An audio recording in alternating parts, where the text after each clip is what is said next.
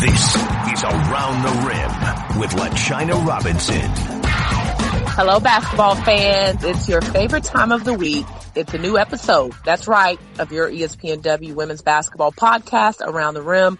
I'm your host, LaChina Robinson, joined by my fabulous and fantastic producer, Terrika Foster Brasby. And, um, it's post All-Star. We're coming off of WNBA All-Star weekend, so we have a lot to discuss. We have a great show lined up for you.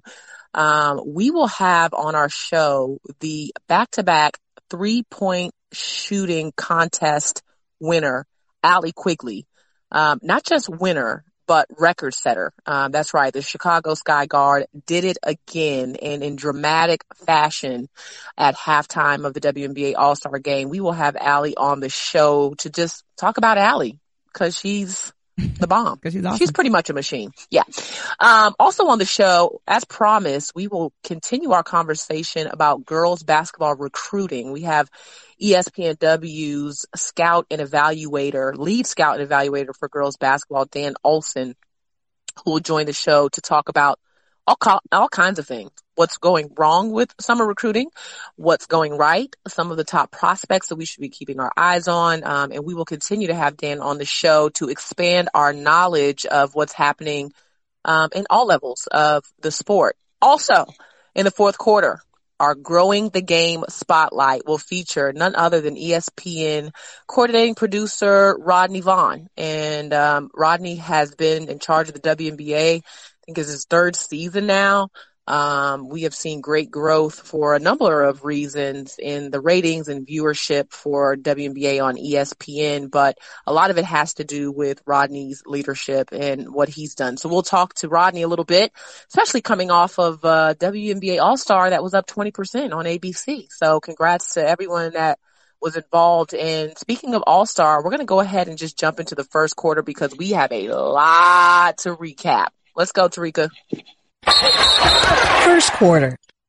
To get us started on our All-Star Weekend recap, here are some sounds from the WNBA All-Star Game. Come on, man, come on! We won! We won! We won! We won! We won! I, ne- I never won on this court before. We're gonna press in the All-Star game. We're pressing. She's been waiting for this her whole life. I'm gonna need like a little hezzy three points. okay, okay. All right. Second half. Put her in. Feed her. MVP. Guys, all threes from now on.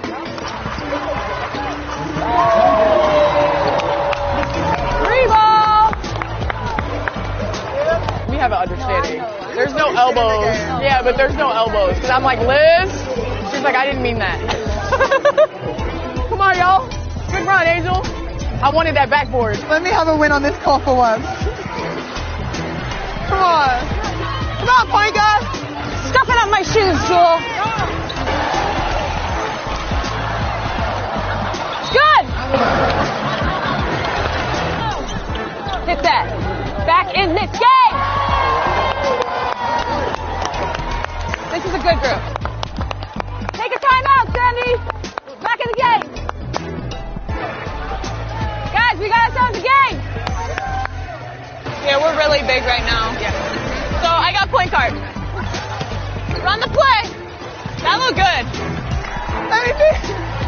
Come on. She's gonna dunk it.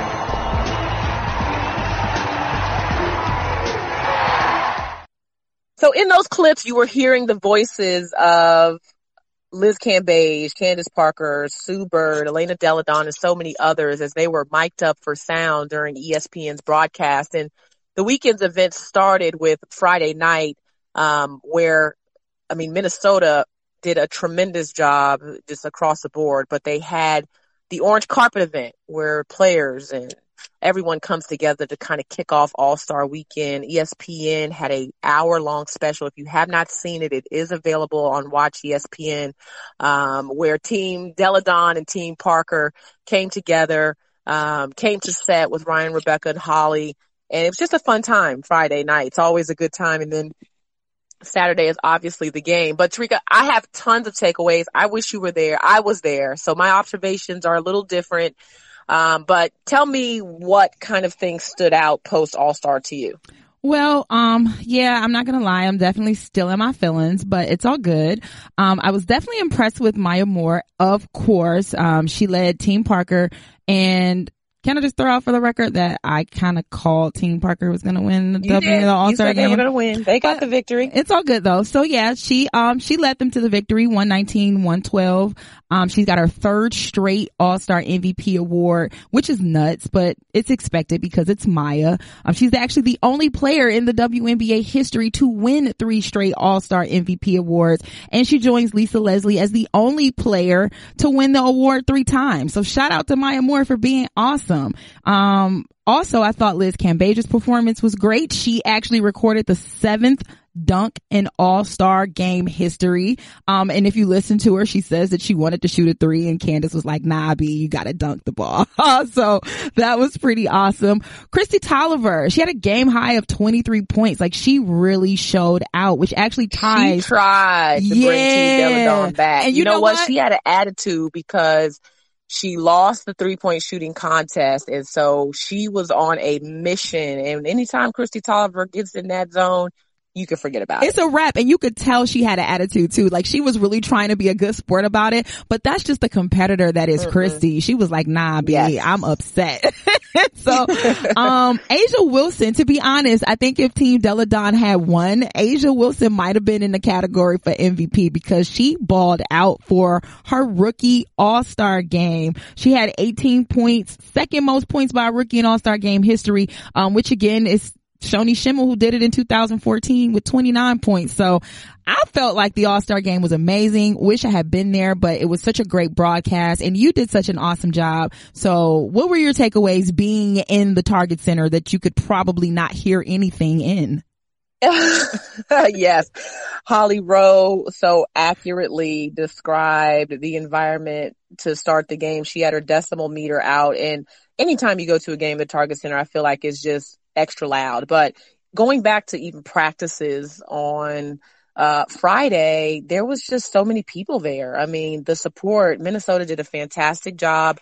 Um, again, going back to Friday night, Glen and Becky Taylor, um, you know, were just just having them as as the owners of both the Lynx and the Timberwolves in the building was huge.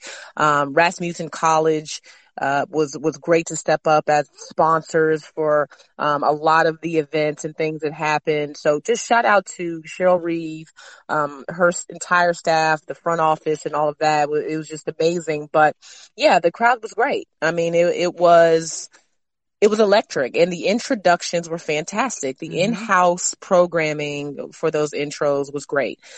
Um, Maya Moore, no surprise to me that she got MVP. I say this about Maya and Tamika all the time. You know, yes, she now surpassed Tamika Catchings, having garnered more points in in the w, in WNBA All Star history than any other player. Um, she passed Tamika Catchings because she and Tamika Catchings don't see this as an All Star game. Two of, I think, the biggest competitors ever to touch the floor. Tamika and Maya warm up like it's a real game. Like, uh, everybody else is like, oh yeah, you know, fooling around laughing. This is a real game for Tamika. It's a real game for Maya. So all of these MVP awards that Maya has gotten in All Star is because when the game is on the line, she is not playing anymore. It's not a game. Okay. It's like real competition. So there were a lot of other great performances. Skylar Diggins Smith, you know, was, was fantastic as well. We talked about Kristi Toliver. She would have been in the conversation had Team Delle Donne won, which that's another discussion. Can you give the MVP to the losing team? But anyway, it was so fitting that Maya ended up getting it. Um, the announcement was made that Vegas will host All Star next year, which is major news. Um, MGM has done a great job in everything they've done so far with the Aces and their marketing and promotion of the league and just all the way around. So for them to get All Star next year, uh, is, is big news and it's going to be so fun. So looking forward to that.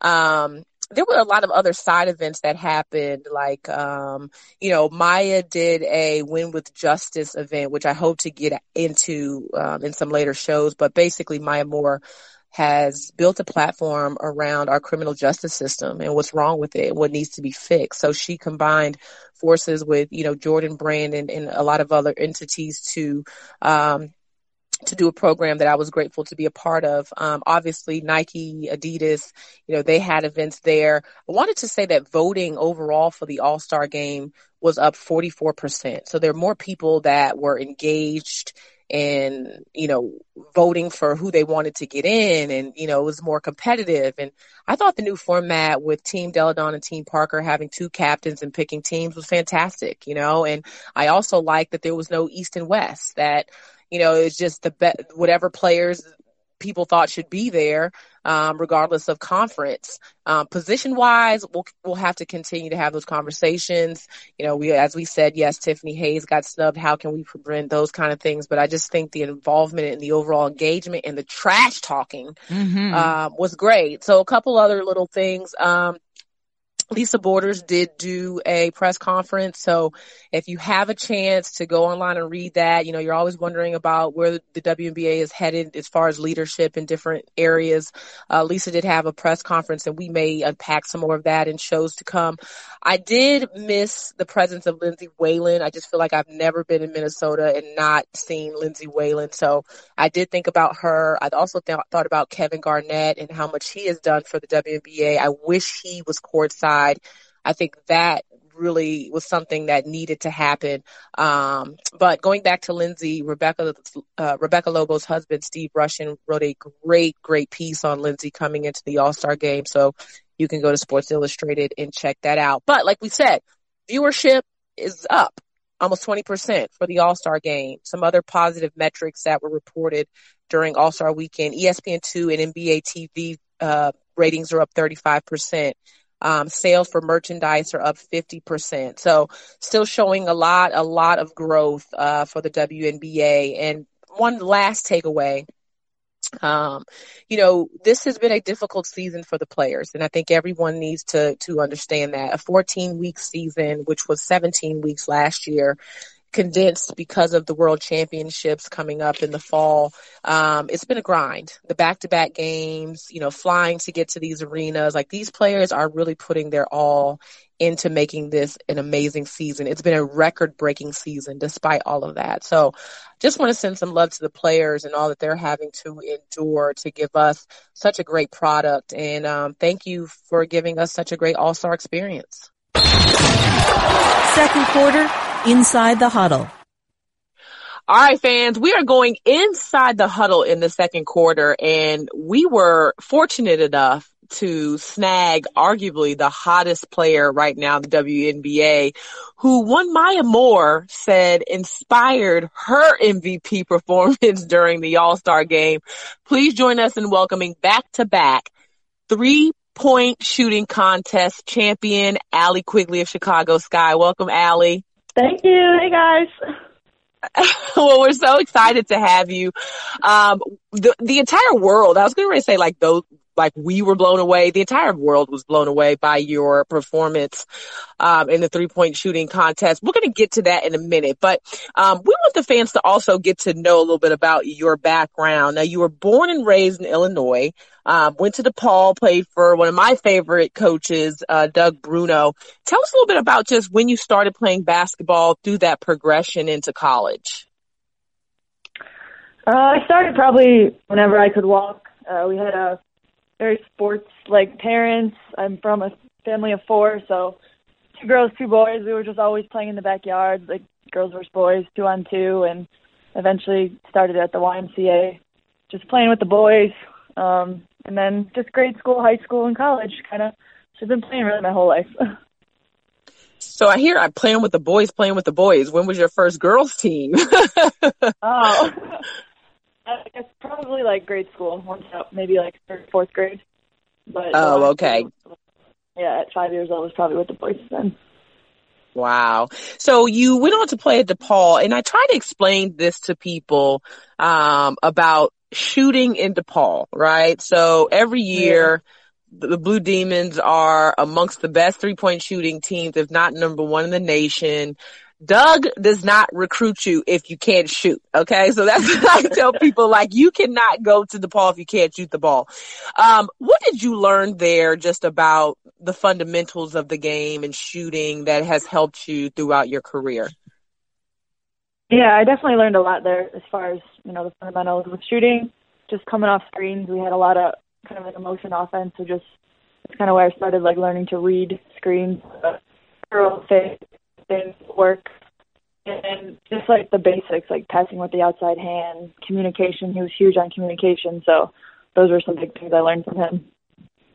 Yeah, it's amazing how Doug gets into the details of the game. Like you're saying, passing with your outside hand, like he tr- almost trains his players with every part of the body. Like he talks a lot about the eyes, like how you're supposed to play with your eyes and just your stance. Like he's very particular, but I, I, don't know a coach in the country that is better when it comes to fundamentals. And that's why DePaul, even though, you know, you guys aren't in a, in a power five conference, you always end up being amongst the top teams in the, in the nation. Um, you know, I just believe that you don't always have to have necessarily 10 McDonald's All Americans when you, when you're Doug Bruno mm-hmm. and you know what you're doing.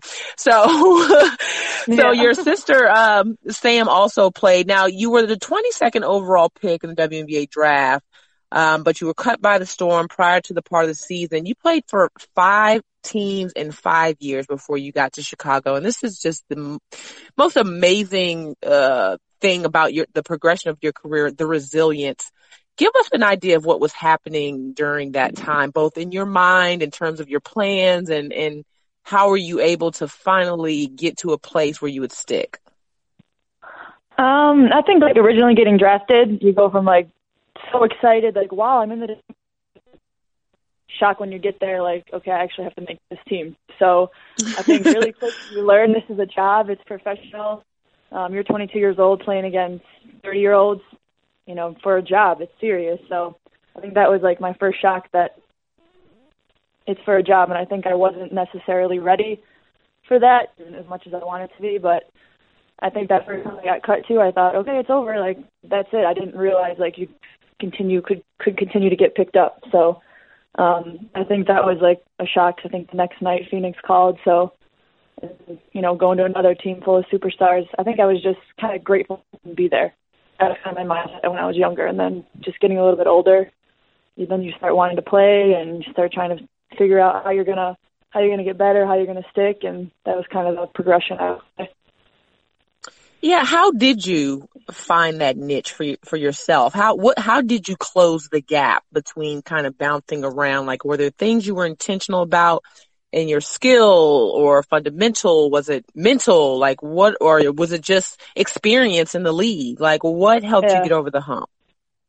I think it was experience and just observing. So that first year, like being in Phoenix, I got to watch Diana Taurasi and Cappie Pondexter in their prime, just how how they could score, how they played, how they were leaders, how they passed the ball, a little bit of everything.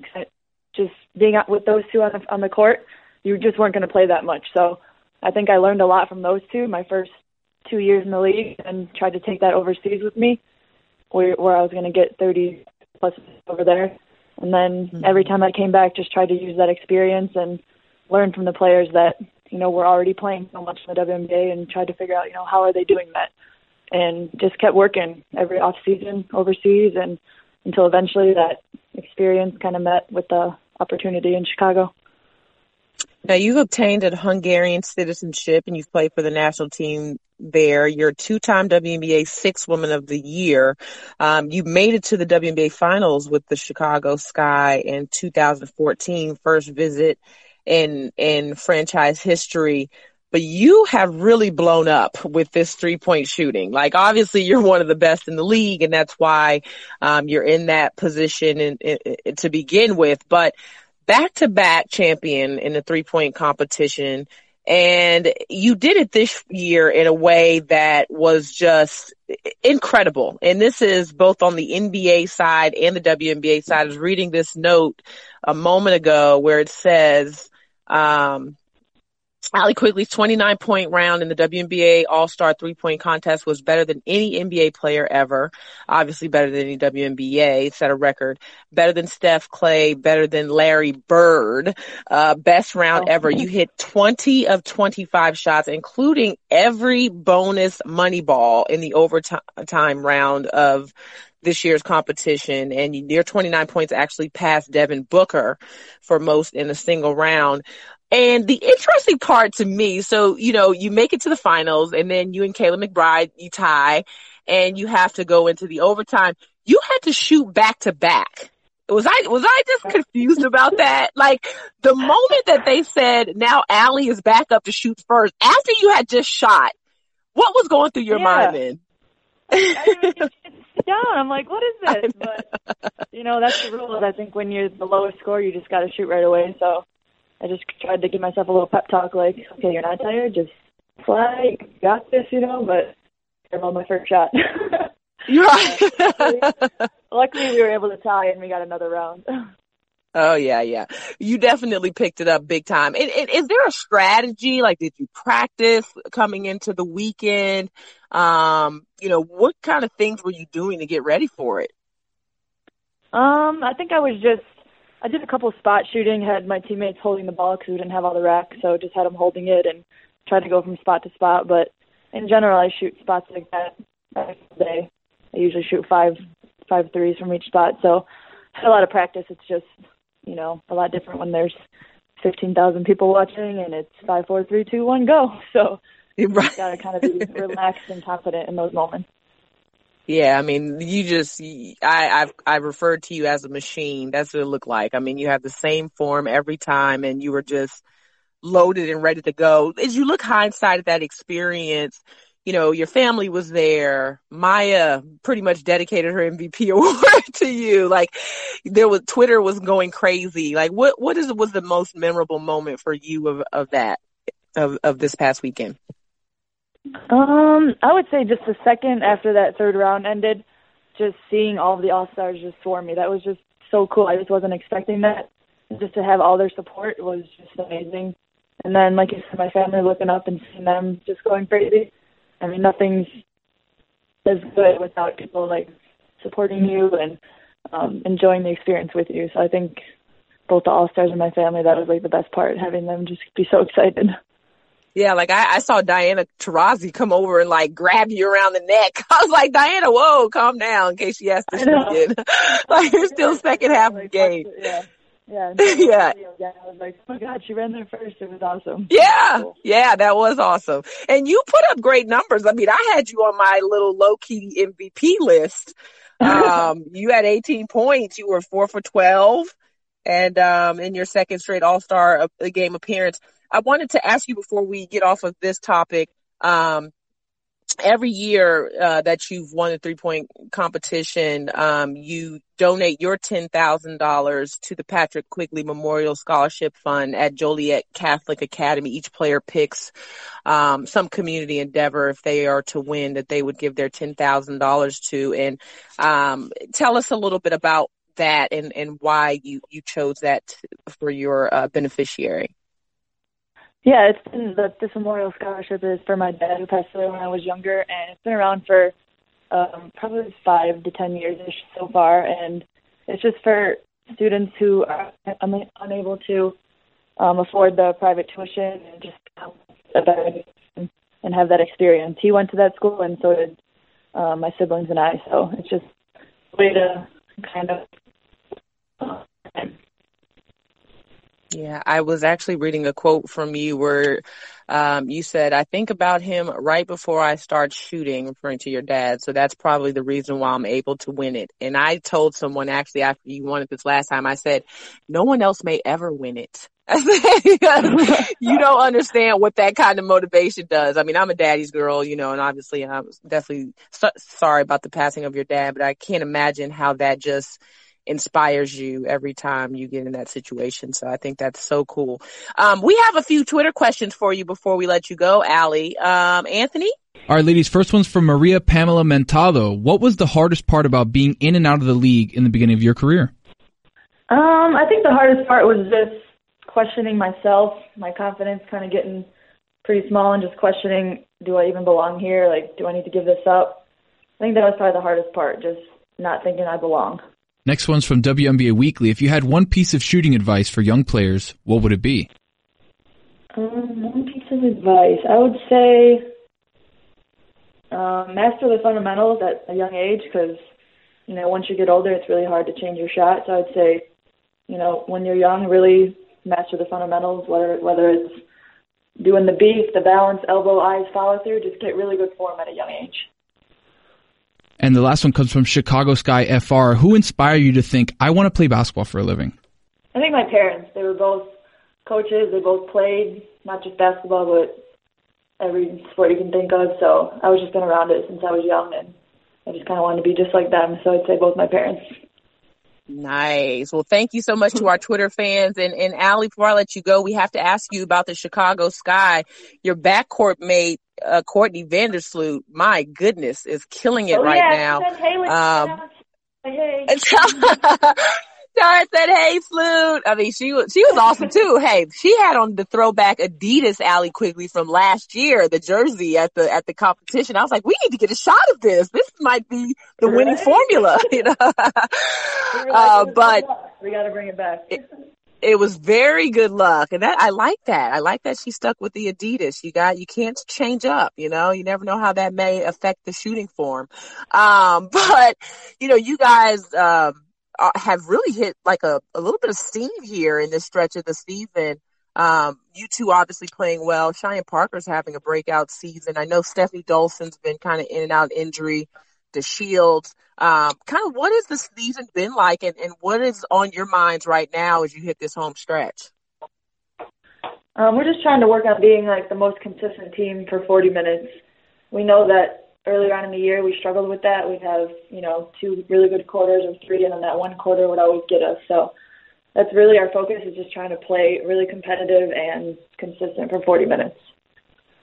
Yeah, it's. I, I remember before coming into the season, I was looking at your team and I was like, "Oh boy, they are really young." So I know, yeah. you know, after after having similar situations, you know, in Phoenix, for example, a couple years ago when Diana was dealing with a lot of youth and Sue, you know, bringing in two number one picks, but not having a lot of experience there. That you know, you're relied on heavily and Courtney and, and Dolson to help bring everyone else along. Um, and that can be a little bit of a process, but I think everyone, even though you guys are, you know, out of the playoff picture at this very moment, uh, everybody's like, well, don't, Chicago's dangerous. I mean, you guys got, have some really good pieces and the way that things have gone in this league, you just never know. So, um, it's been fun watching you guys and thank you for chatting with us, Allie.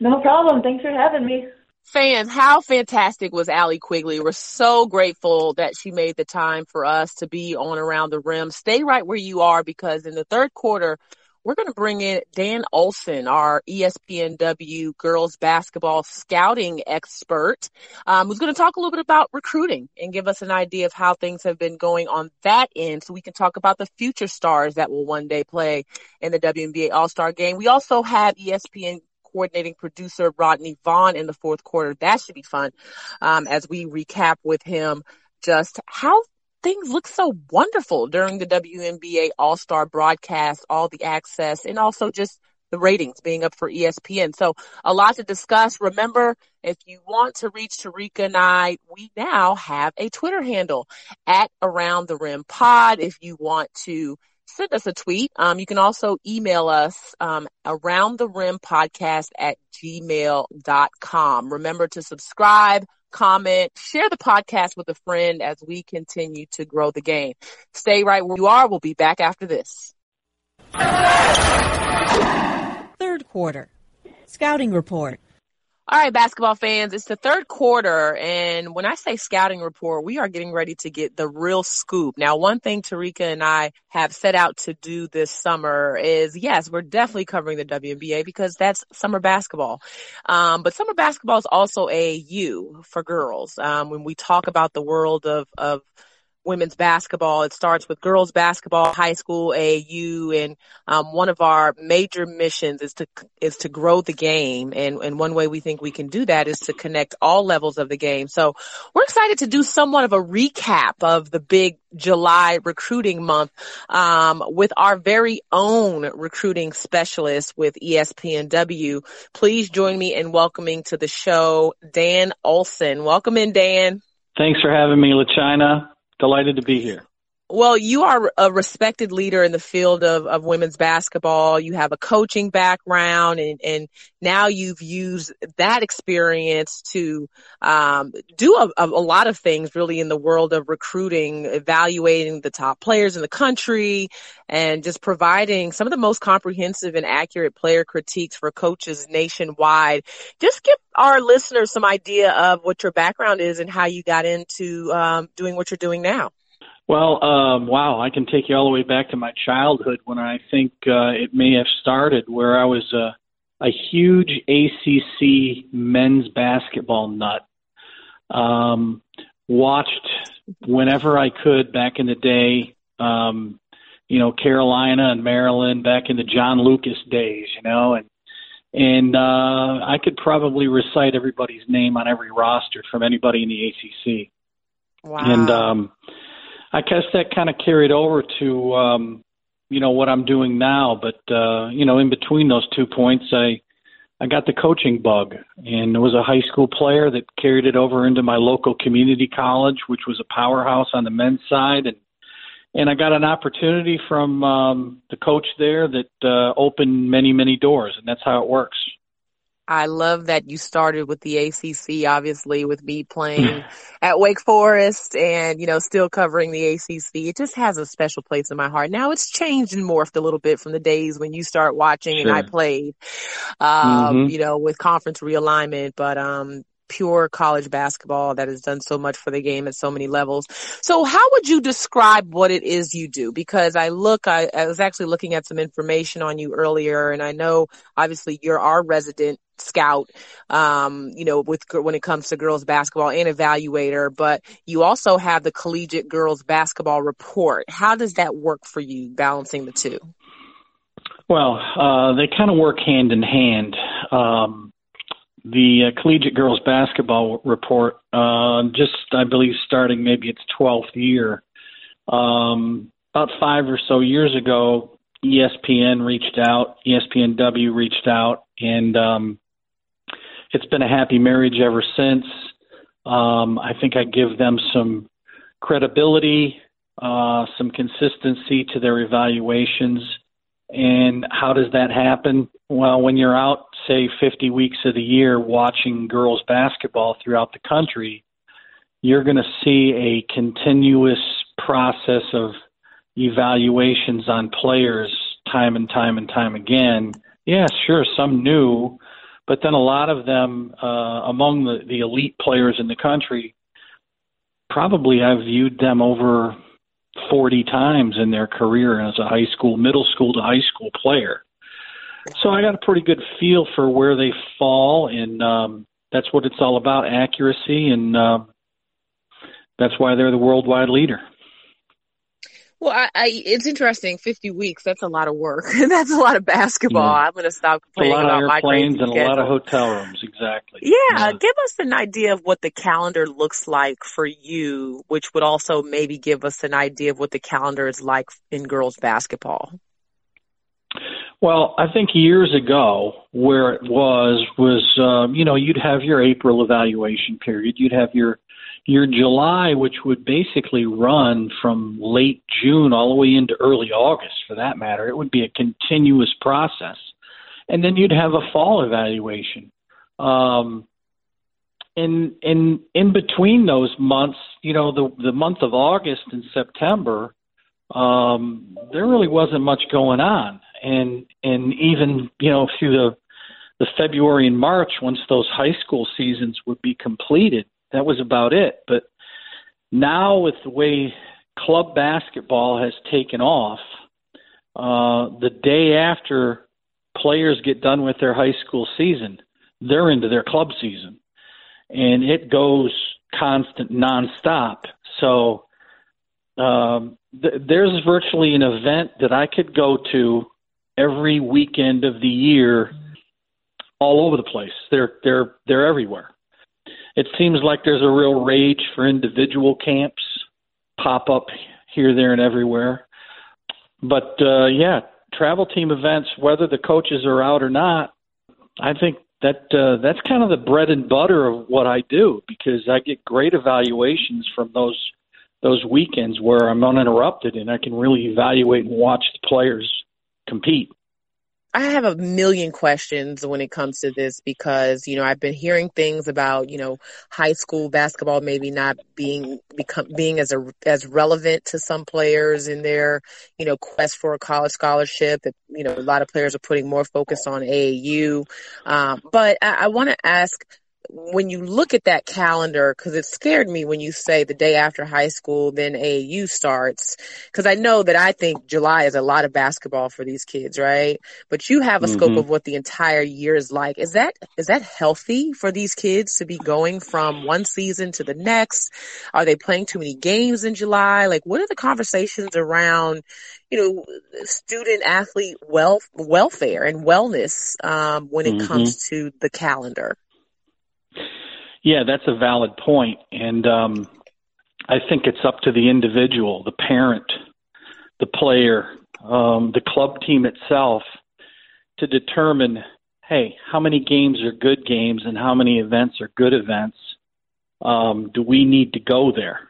And um, I, I look, you know, parents parents can go broke doing this stuff. I mean, if they want to go out and play enough, and and yeah, you get a certain degree of burnout um, and when you get tired and that sort of thing, then injury starts to creep in.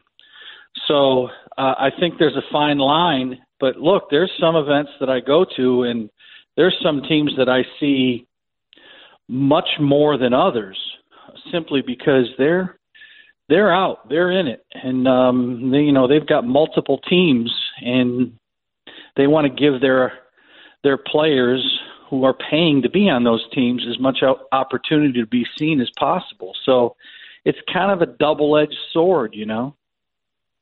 Yeah, no, I, I, I get that. And, you know, I think my major concern comes from the fact that I don't see as much character, career, community development with these young women as we do on the court. And another topic we can totally get into, which I can already tell we're going to have to have you back, like, you know, the next couple of months, at least once a mm-hmm. month to kind of push through some of this. But, you know, the other concern is just, um, you know, I, I, okay, we'll get into that. Let me let's let me push forward with some of this agenda because I can have complaints all day. Okay, so with with that in mind, you know this whole process of how it works. We're just coming off of July and and also USA basketball. You know, um, U 17 mm-hmm. team having great success. How did those pieces fit in our work with USA basketball and then what's happening on the AU circuit? And then I'm gonna take it one step further, which I know makes this really complicated, but I'm seeing just how some of the apparel companies are also impacting you know, what's happening with these athletes on the girls basketball side, not as much as the men, but where are they in that scope? So I guess, you know, we can talk USA, um, and then apparel companies, um, and their impact. Well, first of all, congratulations to the USA team for yes. not only winning but dominating while they were winning. Yes, I got to watch some of the games. I was like, "Wow, this is not even a game." like, fun. It was it was impressive, and uh, I wish I was would have been there to be able to watch it. But I'm going to catch up on some of those games. I've watched a, f- a few bits and pieces thus far, but um, look, it's only 12 players that are not playing in July that are impacting that situation overall during the month of July. Um, you know, with those 12 elite players not playing, well, heck, there's still a lot of players that are playing. So it really hasn't impacted USA basketball, that is, during the month of July. It's just provided other opportunity for those that are on those teams that are you know missing those players to step up. Mm-hmm. So I don't see that there's any real problem in that respect. Do you think, and I'm going to take us, I know we're going to, we'll get to the apparel in a moment, but I was looking at some of the coaches' feeds and they were, you know, in Belarus and, you know, just traveling. And, and even in what I do in college, I'm talking to coaches and they're really fascinated with the international game. Um, mm-hmm. how has that changed the scope of what you do from an, uh, evaluating a scouting standpoint that there seems to be more influx of international talent coming into the college system. Oh yeah, this has been prevalent now for the last few years, maybe even longer. And I mean, look, it all started back in the day. I mean, you know, Old Dominion, Florida International, um, they were kind of like the pioneers into the international scene back in the day. Um, now you have Oregon, you have St. Mary's in Northern California, uh, South Florida, um, just to name a few.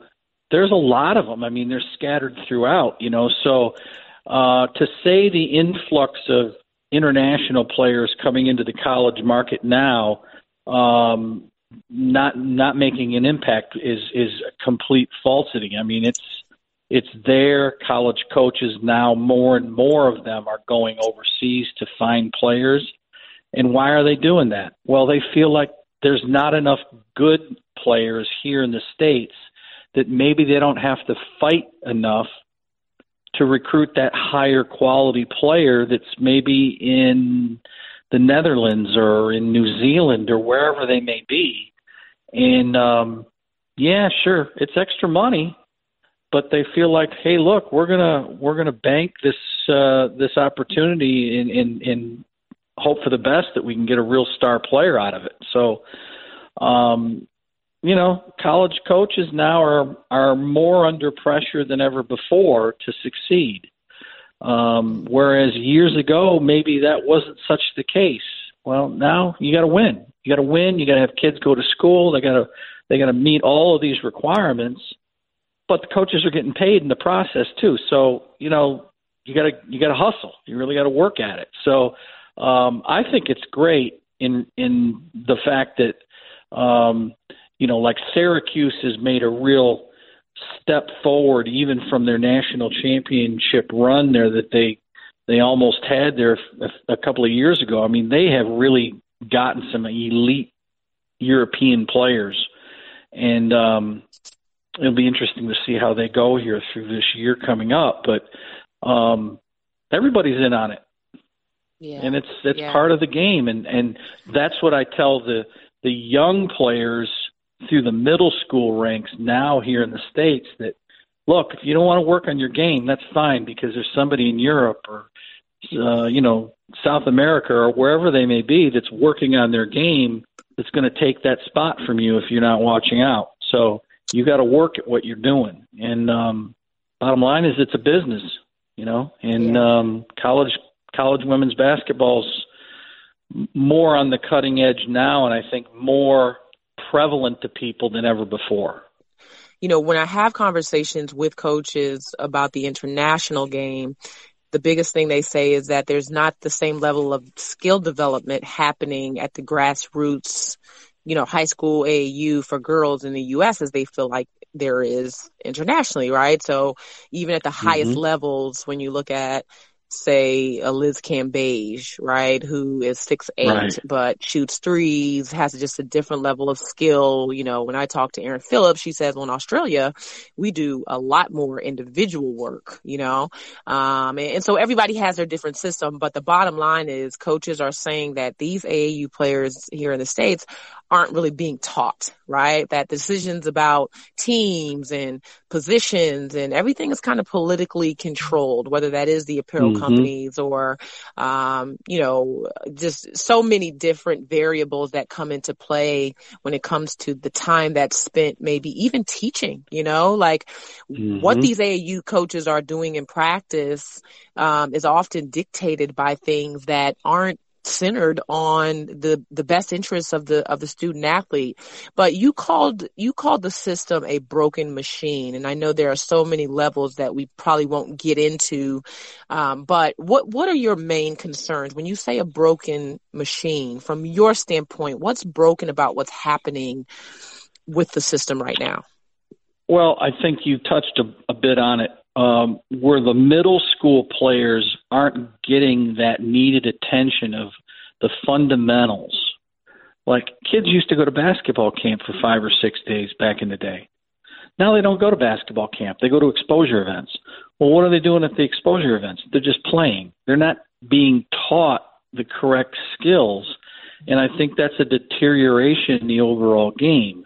And I think that's probably the most important part of why the machine is broken. You know, the other part of it, yeah, sure, there's there's event operators that make money, and everybody's you know college coaches always complaining about the packets and all that sort of thing. But look, it's a free enterprise system here, you know, and people can charge what they want to charge, and then it's up to you whether or not you want to go to it. You know, um, the size of the events. Some of the events now are seven to nine hundred teams. Um, look, more power to those people that make those events happen. I mean, it's it's uh, an event in itself to see it unfold. Um, mm-hmm. Mm-hmm. But it's difficult for, say, those teams that are on some of those courts, at say court 75, to be able to get seen and you know maybe they're not there for for that opportunity to be seen maybe they're just part of the enjoyment of the process i don't know mm-hmm. um but i think that's another part that maybe needs to get looked at like eh, but I don't know what you can do with it. You know, uh, we're shrinking the number of days now in the month of July to watch players play, um, which I think is I mean, I don't know if it affects me or not because the events will probably run anyway, whether the coaches are there or not. Starting next year? Yeah, uh, the recruiting cycle for next July, where you'll have the initial seven days, just like we had this past month, and then 10 days off. But now, instead of another seven, they've cut it back two days to five. So it's mm-hmm. seven, ten, five in the month of July for 2019.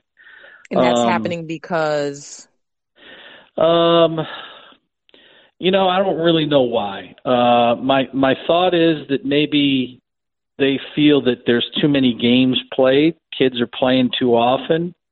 Um I hear I hear two sides of it. I hear well, the large schools, the the the, the elite the elite programs out there don't want to be out in the gym uh, for 25 days of the year in July um, versus the small to mid Division One programs that need to be in the gym because they're recruiting and evaluating far more many prospects than those top 25 schools are.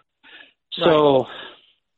you know, it's a it's a win lose. You know, it depends on where you are. So those schools really got to hustle you know, that are out mm-hmm. there that are having just those 12 days now to watch kids and, and determine where they're going to, you know, fall if they're going to offer a scholarship because now there's no fall calendar at all. There used to be a fall period where you could get one final look maybe at kids playing. You don't have that now. Yeah. So, yeah. um, it'll be interesting to see how this all unfolds and, and I think that plays in somewhat to the transfer problem that we have. I mean, and, and mm-hmm. that's another part of the machine that's broken. See, is there's too many kids transferring. Well, why are they transferring? Well, maybe there's because there's too many college scholarship opportunities. Well, you want to give everybody an opportunity, you know, and, and young women deserve the opportunity, but some of the schools are giving out these scholarships, and they sh- they probably shouldn't be giving 14 and 15 at such a school that may never play that player, and then that player leaves. Whereas maybe they should have gone to a mid division one or a lower division one. It's it's pure conjecture on my part, you know, but I see that that's part of the problem of why kids are leaving schools you know? Yeah. Yeah. Um, but that's a whole and, other conversation. Well, and it's a conversation I definitely want to have. And I know Terrika is making me rap now, but I want to say this off of that point, and then we would love to have you back on the show in the next few weeks to, to kind of talk about more of this. But, um, Would love to. A couple things. Yeah, a couple things. So, you know, you mentioned the event operator thing, you know, and, mm-hmm. and how that is uh, becoming an, a problem, you know, the, the type of money that these coaches are having to spend. Because yeah, you can say you don't have to go to the event, but the reality is if you want to recruit the best players, you have to be where the rest of the coaches are. So it becomes a competition sure. things. But is is it mm-hmm. outrageous, or do these co- college programs have the money? You know, is it maybe should it be a tiered payment system for the mid majors versus some of the, um, you know, Power Five conference schools because the budgets are different? Um, would love to explore more of that in our next conversation, and then even you know, um, you know, to your last point about the transferring, I just find that I don't know that there is an unbiased system that's teaching the current girls players and their parents how this decision should be made about what college you're going to. I use this or you're you're you're going to be interested in or you're going to do your your visits with. I, I tell the story all the time on this show about my mom who um brilliant woman. I mean my mother graduated high school in 16 years, you know, wasn't a, a college, well, 16 years, meaning she was 16 years old, didn't play college sports, but, you know, got a degree from GW, was the first college graduate in, in her family. Um, but when it came to me getting recruited by Wake Forest, the best that she could do for me was pull out her magnifying glass and read really closely my, my agreement, you know, when I signed my NLI, cause that's what she does. Mm-hmm. She, you know, dots the I, cross the T's, but if I was at practice and they were playing me at point guard, my mom wouldn't know.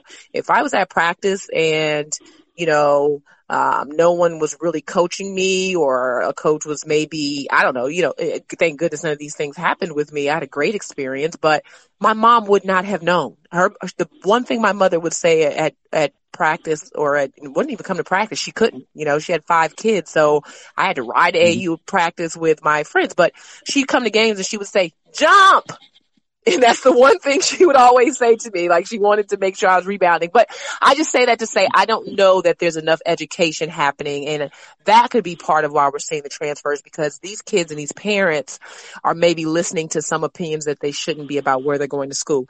Last but not least, and we'll get to the apparel on our next visit, but I have to ask you, have you done your rankings for July?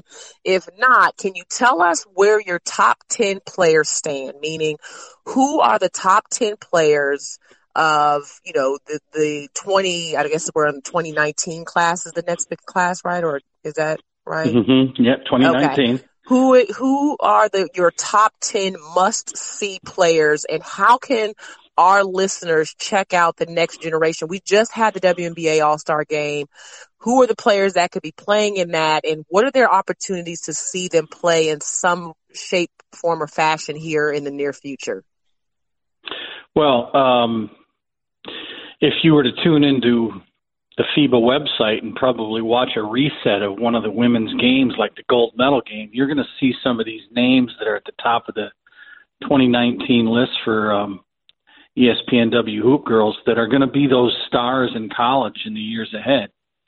Um, Haley Jones out of California, Archbishop Mitty, um, who was an all tournament team selection in the, in the World uh, Championships there. Um, Aliyah Boston, uh, who's the premier center in the country. Uh, kind of a neat feel good story. Um, you know, from that she's a Caribbean girl that, um, gosh, just a few years ago was not a very polished player that just all of a sudden just exploded um, on the scene and has just continued to to be a dominant force. And Jordan Horston, um, this is the MVP now of the of the gold medal game, and um, a freak athlete from Ohio, uh, off the charts potential. I would say probably the in-state team of Ohio State may lead in that uh, quest for getting Jordan, but uh, that remains to be seen.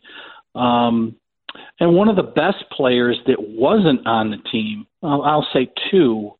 Um, one's already committed to Maryland, Ashley Owusu, a point guard, uh, who didn't make that national team. But the other one, Rickea Jackson, out of Detroit, Michigan, um, six two, small forward, can play a little bit inside but explosive, can score off the dribble, shoot it deep. I mean, this kid has got the complete package of the offensive side of the ball, and um, you know, she's being highly recruited by virtually everybody, I would suspect. So, uh, but there's still of of the you know ten players, say in the top ten in the class, there's still half of them that have been uncommitted at this point. Great. Well, we will definitely keep our eyes on those players and we look forward to our next visit, Dan. Yeah, thanks for all your work and we'll, we look forward to talking more about girls basketball. Thank you for everything. We know you put a lot of energy into, you know, like you said, 50 weeks of travel, a crazy July. So hopefully you get some rest and we'll talk to you again soon. Sounds good. Fourth quarter, out of bounds. It's our growing the game segment in which we are highlighting people who are continually growing the game of women's basketball in their own individual ways. And today we have one of our own. We have ESPN's uh, WNBA on ESPN coordinating producer, two-time national Emmy award winner, producer for NBA, college basketball. Low key, I heard he's LaChina's boss, but we don't know. We gon' we gonna find out during this interview. Rodney Vaughn is joining us today. Hey, Rodney. Hey, Terrika. And I get to hear Rodney's voice not in my ear saying, only two questions, only two questions. Welcome to Around the Rim, Rodney. We've been wanting to have you on the show for a while because, um, we get all kinds of fan mail and obviously Terrika and I are keeping up on the growth of the WNBA and viewership ratings are up through the roof for this league and you have been leading the charge um, as the coordinating producer you do so much from um, being the connection with the league to obviously with us as talent to you know, just all the different things that are happening. I mean, uh, even looking at this year, you've done so many things in game to give us different views of what's happening in the WNBA from your players only broadcast to, um, you know, having Rebecca and Kara on two different sides of the bench during a game, which was fantastic. Mm-hmm. Uh, WNBA All Star, the, the feedback we've been getting is the player access has been tremendous from player mics to Chiney with three point contest, in game interviews. So anyway, just wanted to give the fans an idea of all of you do, but you tell us, um, what are your main responsibilities in this position? Uh, let's see. Uh, kind of to oversee the entire production, uh, budget, uh, promotion, and also managing our relationship, ESPN's relationship with the WNBA itself. Um, we basically coordinate with the uh, league at the beginning of every season or a couple of months before the season. Uh, what our schedule is going to look like, um, what their promotional and marketing campaign will consist of, and how that fits into what we want to do at ESPN uh, to promote the game itself uh, and how we can enhance our broadcast in conjunction with the league. So realistically, all the things that you named before uh, this year were kind of ideas that we talked about with the league and kind of discussed internally how we could make those things happen. Uh, specifically, the Legends game with uh, Rebecca Lobo, Kara Lawson, and Lisa Leslie. That was a wonderful experience. Mm-hmm. And then even going back to the beginning of the year when we did put uh, Kara Lawson and, and Rebecca Lobo beside the two benches in a game that had Los Angeles at Connecticut. You know, we look for opportunities to give the viewer something else that's different and, you know, at the same time still keeping the mantra of documenting the game, you know. Um, so those ideas of you know, are ones that we sit around and we think about and we confer with the league and they like them. We like them. They, uh, been successful and this year the ratings have been up because of, I like to think because of some of those ideas. So, you know, it's been a lot of fun. Uh, I've been on the, uh, the, W for three years now and, um, working with people like LaChina and Ryan and Rebecca and Pam. And this year, Kara has been a lot of fun for me when you look at when we get those notices, Rodney, because we've gotten them for the draft and we got we got them earlier this year for another t- telecast that you know the ratings were through the roof, or we get them for you know twenty percent increase almost on ABC for viewership coming off the All Star game. Um, what does that mean for the sport, and what does that you know we always hear people say, okay, can we have more games on ESPN? what what do these increased ratings mean um, for the WNBA? Uh, it, it means a number of things. It means that the viewers are tuning in, first of all. That's the obvious thing. They're turning their televisions and watching the games. They're watching the All Star game. They're tuning in for those events. But what it also means is that I think the viewers are starting to recognize that the WNBA is an extremely entertaining product and it's very, very competitive. Um, sometimes I don't even know if it comes across on television the way it does in person. Mhm. The games are so much more exciting uh, when you see things in person. But at the same time, viewers who I think are new to the league, I think these numbers probably re- reflect uh, some new viewers to the WNBA, uh, which is what we want to do. We want to bring in new viewers. I think there are a group of uh, fans who are hardcore WNBA fans. I don't think we'll ever lose them. It's always the um, the push and the, the the way you go about trying to get new viewers to come to the to the league to tune in to watch the games. And I do think that is happening uh, this season. Um, I think there are a lot of different factors. I know ESPN. We've increased our promotion of the uh, the league itself. We've also increased uh, the number of times and opportunities we're reaching out to talk with players and have players live on Sports Center and things of that nature. Um, so I think that, along with the incredible season that's going on right now, um, we're so competitive in the league. I think that's all a culmination of why these ratings are up, um, and that's a good thing for the league, and it's a good thing for ESPN.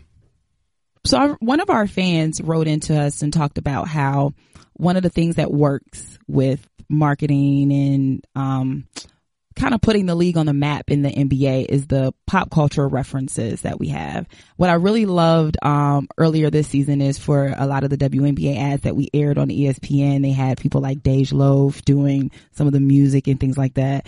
Um, um, are you ever in the conversations with how we we integrate pop culture more and some of those other celebrities more into our women's game from a television perspective um, here within our company? I am Wait a minute, Terrika, you didn't hear that music during the All Star game. I did- You gotta no, run that I- music back. First of now. all- Rodney was Rodney was on it. First of all, the the All Star game was popping, and I I was a little in my feelings because I wasn't there, right? But having all the access that we had to the players and listening to everybody mic'd up, like I felt like I was there. And here's a little tidbit of information, right? So I'm texting Chanae. Mhm. I'm like Chanae. First of all, why your shorts so short?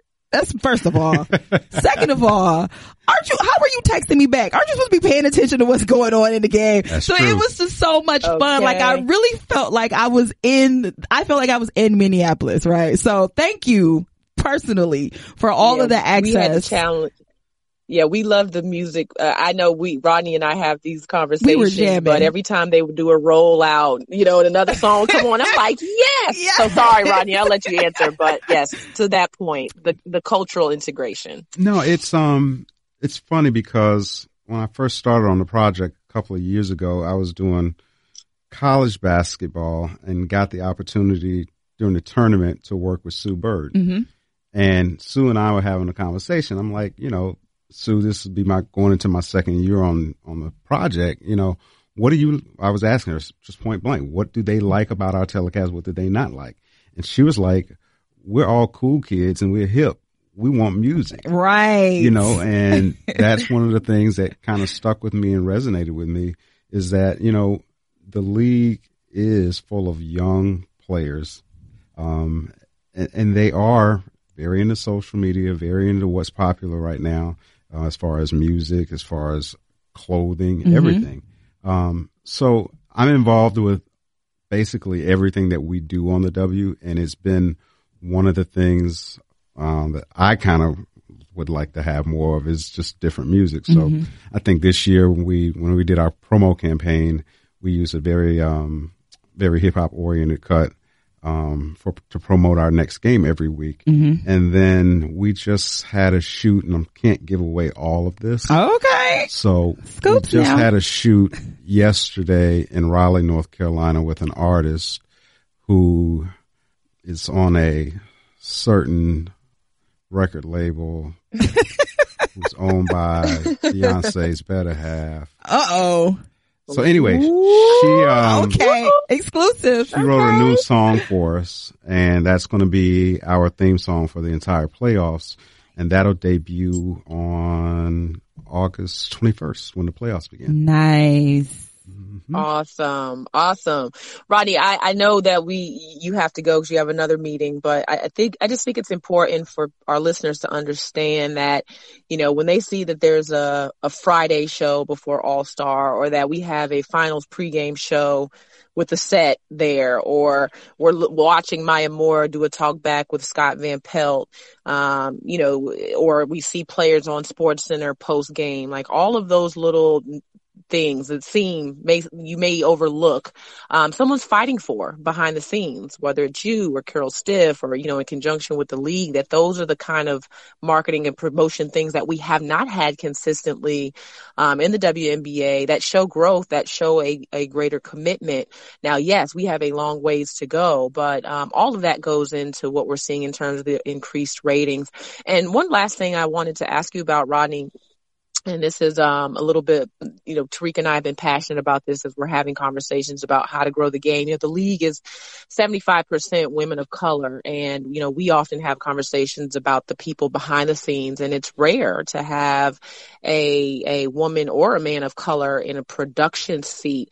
What advice would you give to maybe some that want to follow in your footsteps about how you've navigated your career, you know, worked at Turner, um, Terrika put your Emmys out there earlier, but Yeah, um, just any career advice for people that um, would want to be a part of that experience behind the scenes and, and following your your footsteps. Um, I, I think the biggest piece of advice, a couple of things. Um, first of all, have a plan of what it is that you want to do and stick to your plan.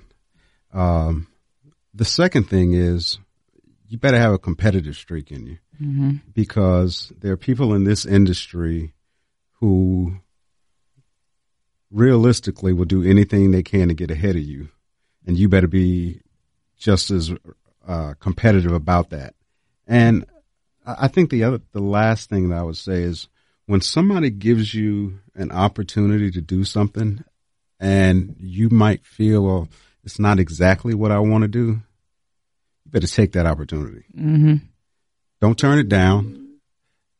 Take that opportunity, use it, do the best you can with it. Because when somebody feels that you turned down an opportunity that they gave you, they're going to give it to somebody else. And it just, that, that's just an opportunity that you lost and you never know where it could have taken you.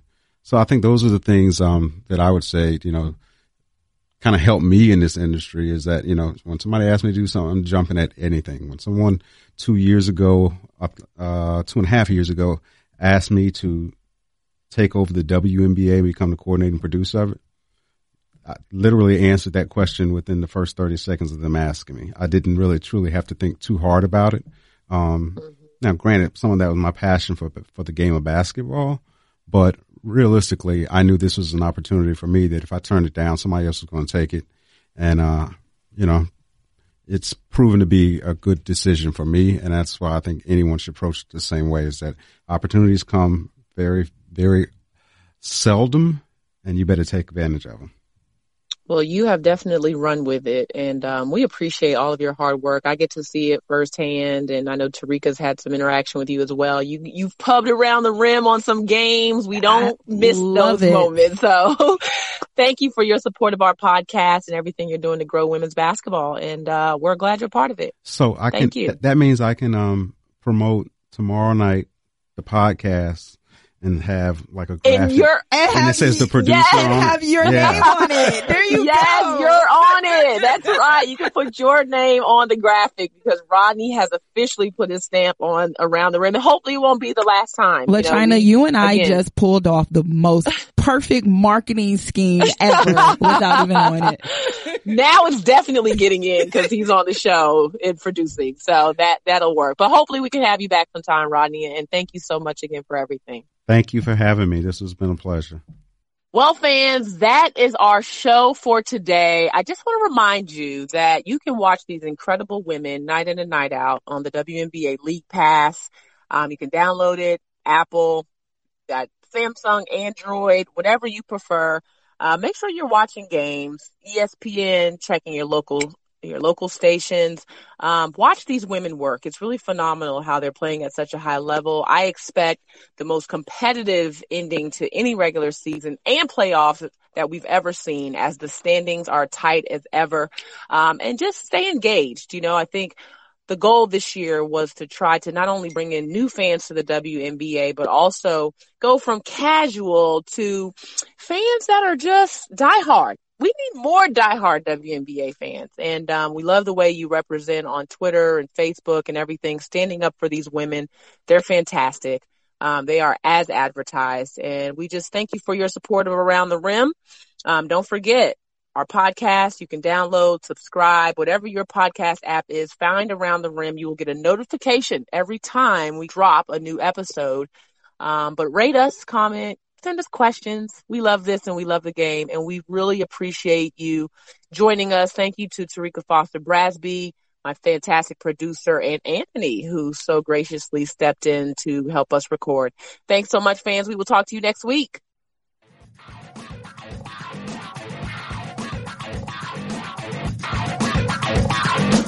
Thank you for listening to Around the Rim. Check out more podcasts from ESPN on the ESPN app.